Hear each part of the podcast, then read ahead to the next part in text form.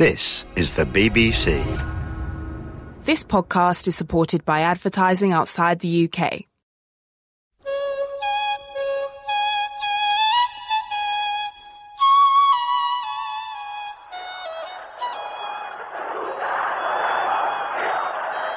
من نیز پیام انقلاب شما ملت ایران رو شنیدم و آنچه من دولت تعیین می‌کنم من تو دهن این دولت می‌زنم من دولت تعیین می‌کنم من به پشتیبانی این ملت دولت شاه بالاخره ناگزیر به سپردن حکومت به ملیون شد.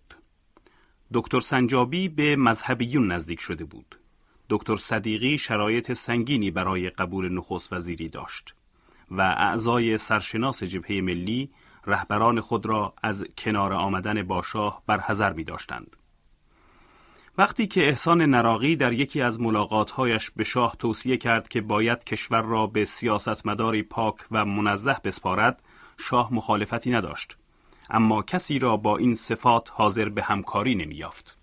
وقتی سیاست مذهبی میشه یا مذهب سیاسی میشه برای مردم الگو میشون قدیسین و ائمه من گفتم اینو اونجوری میشه بعد شاه با یک حالت ناباوری گفت این ملائک کجا هستند این سخن را شاه به احسان نراقی زمانی گفت که در جستجوی جانشینی برای دولت نظامی ارتش بود ازهاری بود. در روزهایی که دولت فلج بود و رئیس دولت بیمار و بستری. شبی ویلیام سالیوان سفیر وقت امریکا پیغامی از ارتش بود ازهاری دریافت کرد که فوراً به دیدنش برود. I went down to the Prime Minister's office, and instead of being ushered into his formal office, I was taken into a small room. من رفتم به دفتر نخست وزیری و به جای اینکه مرا به دفتر رسمی او ببرند به اتاق کوچک دیگری بردند که تاریک بود. وقتی رفتم تو چراغ روشن شد و دیدم که در گوشه ای ارتش بود ازهاری با پیژامه دراز کشیده و کنارش یک کپسول اکسیژن است. متوجه شدم که سکته قلبی کرده و بیمار است. تعجب کردم که چرا از من خواسته به دیدنش بروم. گفتم تیمسار طبیبتون کجاست؟ گفت بیرون است. و بعد گفت تعجب نکنید. من از شما خواستم بیایید اینجا که مطلبی را به شما بگویم. و آن اینکه مملکت دارد از دست می رود چون شاه از تصمیم گرفتن عاجز است. شاه که با دکتر سنجابی و دکتر صدیقی قبلا ملاقات کرده بود این بار از دکتر بختیار خواست تا به دیدنش برود.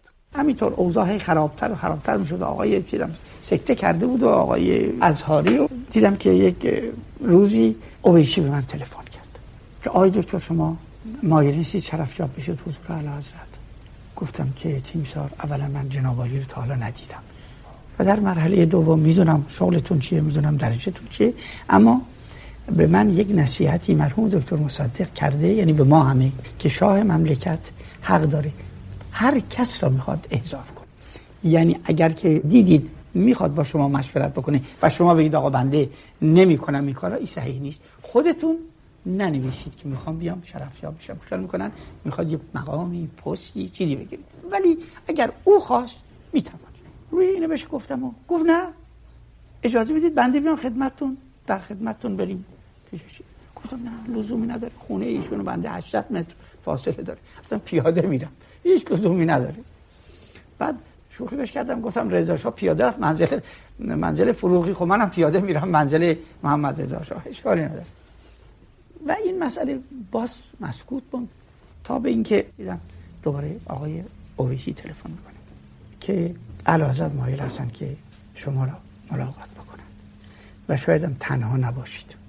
گفت بنده بیام و با هم بریم شرفیاب بشیم گفتم نه من خودم درک کردم میرم هیچ اشکال فقط بسپارید دم در بالاخره بنده کوتاهش بکنم. تلفن زنگ زد و دیدم بدرئی که رئیس گارد بود. گفت بنده بودید به تا اتومبیل اسکورت میام با خدمت. آمدن و بدرئی میرون و بنده میشستم پهلوی بدرئی و رفتیم کاخ و وقتی من می‌رفتم بالا قبل از من دکتر صدیقی و آقای انتظام و امینی هم اونجا بودند. که اینها مورد مشورت قرار گرفته بودند یعنی اول نظر شاه شاید این بود که صدیقی را چیز بکنه مشورت کرده بود با ارتشی ها و ارتشی ها بودند که بیشتر از همه تمایلش نسبت به من گفته بودن. گفتن یه آدم شجاعی در نمیره از میدون و خیلی رک و لور و یه دنده است در این چیزا. دکتر سنجابی از دیدار دکتر بختیار با شاه خبر داشت. اما هنوز نمی‌دانست که صحبت از نخست وزیری خود بختیار به میان آمده است. بعد از چندین روز از اون ملاقاتی که با شاه صورت گرفت و نتیجه نداد یک روز آقای بختیار به من تلفن کرد. گفت مطلب مهمی است که باید با شما در میان بگذارم. فردا صبح در منزل آقای جانگیر حقشناس اول وقت همدیگر رو ببین. فردا صبح منزل جانگیر حقشناس رفتیم. ایشان آمدن بنده بودم جانگیر حقشناس بود آقای علی اردلان بود آقای مهندس حسیبی بود زیرک زاده بود. بختیار گفت که دیشب شاه پاره خواستن و راجع به حکومت جبهه ملی صحبت کردن. که به چه ترتیب حکومت جبهه ملی تشکیل بشه. من به حضرت ارز کردم شرایطش این حرفی است که بختیار می‌زنه. گفت من به اعلی حضرت ارز کردم شرایطش همان است که دکتر سنجابی خدمت شما گفتن گفت شاه گفته است که دکتر سنجابی به من پیشنهاد کرد که من از ایران خارج بشم. در اون موقع من صلاح نمی‌دیدم. ولی اکنون فکر می‌کنم که برای معالجه و به خودم یه مدتی به خارج برم. و دیگر رفع اون اشکال شده است. بنابراین حکومت جبهه ملی می‌تواند تشکیل بشه. بختیار پرسید چه باید جواب؟ یک کلام صحبت راجع به نخست وزیری خود ایشون شده صحبت نکردند. گفتم که حالا که اشکال از طرف شاه رد شده است باید اشکال را از طرف آقای خمینی رفت کنیم که راه تغییر و تبدیل به صورت یک تعدیل و آرامشی صورت بگیره. باید با آقای خمینی صحبت کنیم. و هر چه زودتر من به یک نفر دیگر بریم به پاریس با آقای خمینی ملاقات بکنیم. همه فورا تصدیق کردن. حتی خود بختیار. و من به بختیار حتی گفتم که به اون شخص که واسطه بود است که شما را برده پیشا بگید که به علا حضرت بگن که خودشون شخصا مرا بخواهند که شخصا من با ایشون صحبت کنم. بعد به آقای علایار ساله صحبت کردیم. من با فروهر پیش علایار ساله رفتیم. گفتیم معتقدیم که بریم با آقای خمینی ملاقات بکنیم. و اگر یک روحانی هم با ما همراه باشه که با خمینی صحبت کنیم خیلی مفید خواهد بود. صحبت کردیم که آقای آیت الله زنجانی رو ببریم. تلفن به زنجانی کردیم ایشون موافق شدن که بیاد. بنابراین حالا ما فکر می‌کنیم که بریم به پاریس. با همراه آیت الله زنجانی و آقای خمینی ملاقات کنیم. من ظهر بود که برگشتم منزل از خبرنگاری فرانسه. به من خبر دادن که صحبت این ملاقات با بختیار و حکومت دکتر بختیار چیه گفتم حکومت دکتر بختیار نیست صحبت جبهه ملی است. اونم صحبتی است که به جایی نرسیده. اگر باشد بعدا به شما خبر میدم. گفت چه میفرمایید آقا؟ خبر حکومت دکتر بختیار انتشار پیدا کرد. من تلفن رو بختیار کردم. گفتم آقا چی, میگن اینا؟ صحبت حکومت شما می‌کنند و اینا. خب چه اشکالی داره؟ گفتم اشکال نداره که تو باشی یا نباشی. اشکال اینه تا زمینه این کار فراهم نشه یک عمل غلط زیان بخشی خواهد بود برای مملکت و برای انقلاب. و همه ما را نابود خواهد کرد. گفت فردا صبح باز دوباره در همون معلم دیگر ملاقات کنیم. فردا صبح دوباره در منزل آقای حقشناس آمدن. همه اشخاص رو بش کردن. بهش گفتن تو دیروز دروغ گفتی. تو دیروز گفتی که حکومت جبهه ملی صحبت این بود که فلان کس و بعد صحبت این بود که بریم پاریس و پاریس صحبت بکنیم. و بعد رفقا بهش گفتم این کیفیت شما نهزت را و جبهه ملی را به رسوایی و به شکست می‌برید. و مخصوصا زیرکزاده بلند شد خطاب بهش که این یک عملی است که زیانش تو چشم همه ما خواهد رفت. بختیارم از این که مردم همه بهش اعتراض کردن. و هیچ کس باش موافق نبود. در به هم زد رفت بیرون و گفت من کاریز کردم و می‌کنم. این بود که ما دیگر از رفتن به پاریس و فلان اینا منصرف شدیم. و بلا فاصله جلسه شورای عالی جبهه ملی رو برای فردا من دعوت کردم که فردا همه آمدن منزل من. تقریبا بل اتفاق یعنی حتی یک رأی مخالف نداشت. به اتفاق ایشان را از جبهه ملی خارج کرد. علت مخالفت جبهه ملی با نخست وزیری بختیار به نظر حاج محمد شانچی یکی از اعضای جبهه ملی جنبه اصولی داشت و نه شخصی. به بختیار ما خیلی توصیه کردیم این کار نکن. و متاسفانه قبول کرد نخست وزیر شد روز دوم نخست وزیریش من با یکی از دوستان جبهه ملیمون ناصر کمیلیان. به اتفاق ایشون رفتم پلو بختیار. گفتم آقای بختیار بد کردی قبول کردی. و حالا که قبول کردی یک پیشنهاداتی من دادم این کارا رو بکن و اگر نکنی ضرر می‌کنی. گفت مشروط به اینه که شماها بیاین همکاری کنید گفتم مطمئن باش که ما با تو همکاری نخواهیم کرد. گفت من به رئیس دفتر سپردم که هر وقت تو بیای اونجا بدون اجازه بیای تو. گفتم من مطمئن باش که هیچ زمان دفتر شما نخواهم آمد. این دفعه آمدم به شما بگم که آقا کار بدی کرده قبول کردی. و نمی‌توانی هیچ کار پیش ببری جز اینکه این مال زخم خورده سلامتش کنی و تو بهره نمی‌بری. بهره دشمن که از تو قوی تره می‌بره. چون مردم اگه پشت سر تو بودن همه کار می‌توانستی بکنی. الان مردم پشت سر تو نیستن. اگه آقای دکتر صدیقی و دکتر سنجابی می آمدن مردم از پشت سرشون می‌رفتن کنار. مردم چون دنبال سر تو نیستن کاری نمی‌تونی بکنی. او می‌گفت من حرفم اینه شماها بیاین تو دنبال سر من باشین تا من کار کنم. گفت ما نمیایم. چون کار تو غلطه. چون اگر ما بیایم مردم نمیان. چون مملکت مردم باید در کار مردم نمیاد فرض می‌کنیم 100 نفر 200 نفر رجال سیاسی هم آمدن پشت سر تو. مردم وقتی که نیامدن کاری نمی‌تونن بکنه برنده دیگری میشه. برنده اون که مخالفتش ادامه بده همه میرن دنبال اون که مخالفتش ادامه میده شاپور بختیار که خود را پایبند به اصول و تشریفات پارلمانی می‌دانست با اینکه نخست وزیری را پذیرفته بود شروع کار خود را موکول به رأی مجلس کرد دو مجلس سنا و شورای ایران به انتخاب شاپور بختیار به عنوان نخست وزیری ایران رأی مشورتی موافق دادند. رأیگیری در جلسات خصوصی انجام گرفت و بر اساس گزارشاتی که به دست ما رسیده است چند تن از نمایندگان مجلس شورا بر علیه نخست وزیری دکتر بختیار رأی دادند.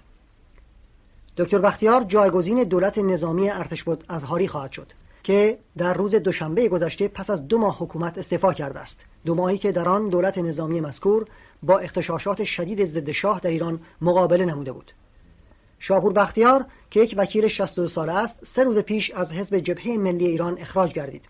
اخراج وی به مناسبت انتخاب شدن او به مقام نخست وزیری توسط شاه ایران بود. بر اساس خبری که چند دقیقه پیش به دست ما رسید دکتر شاپور بختیار در تهران یک کنفرانس خبری تشکیل داده است. وی در این کنفرانس اعلام کرد که اسامی اعضای کابینه خود را تا سه روز آینده انتشار خواهد داد.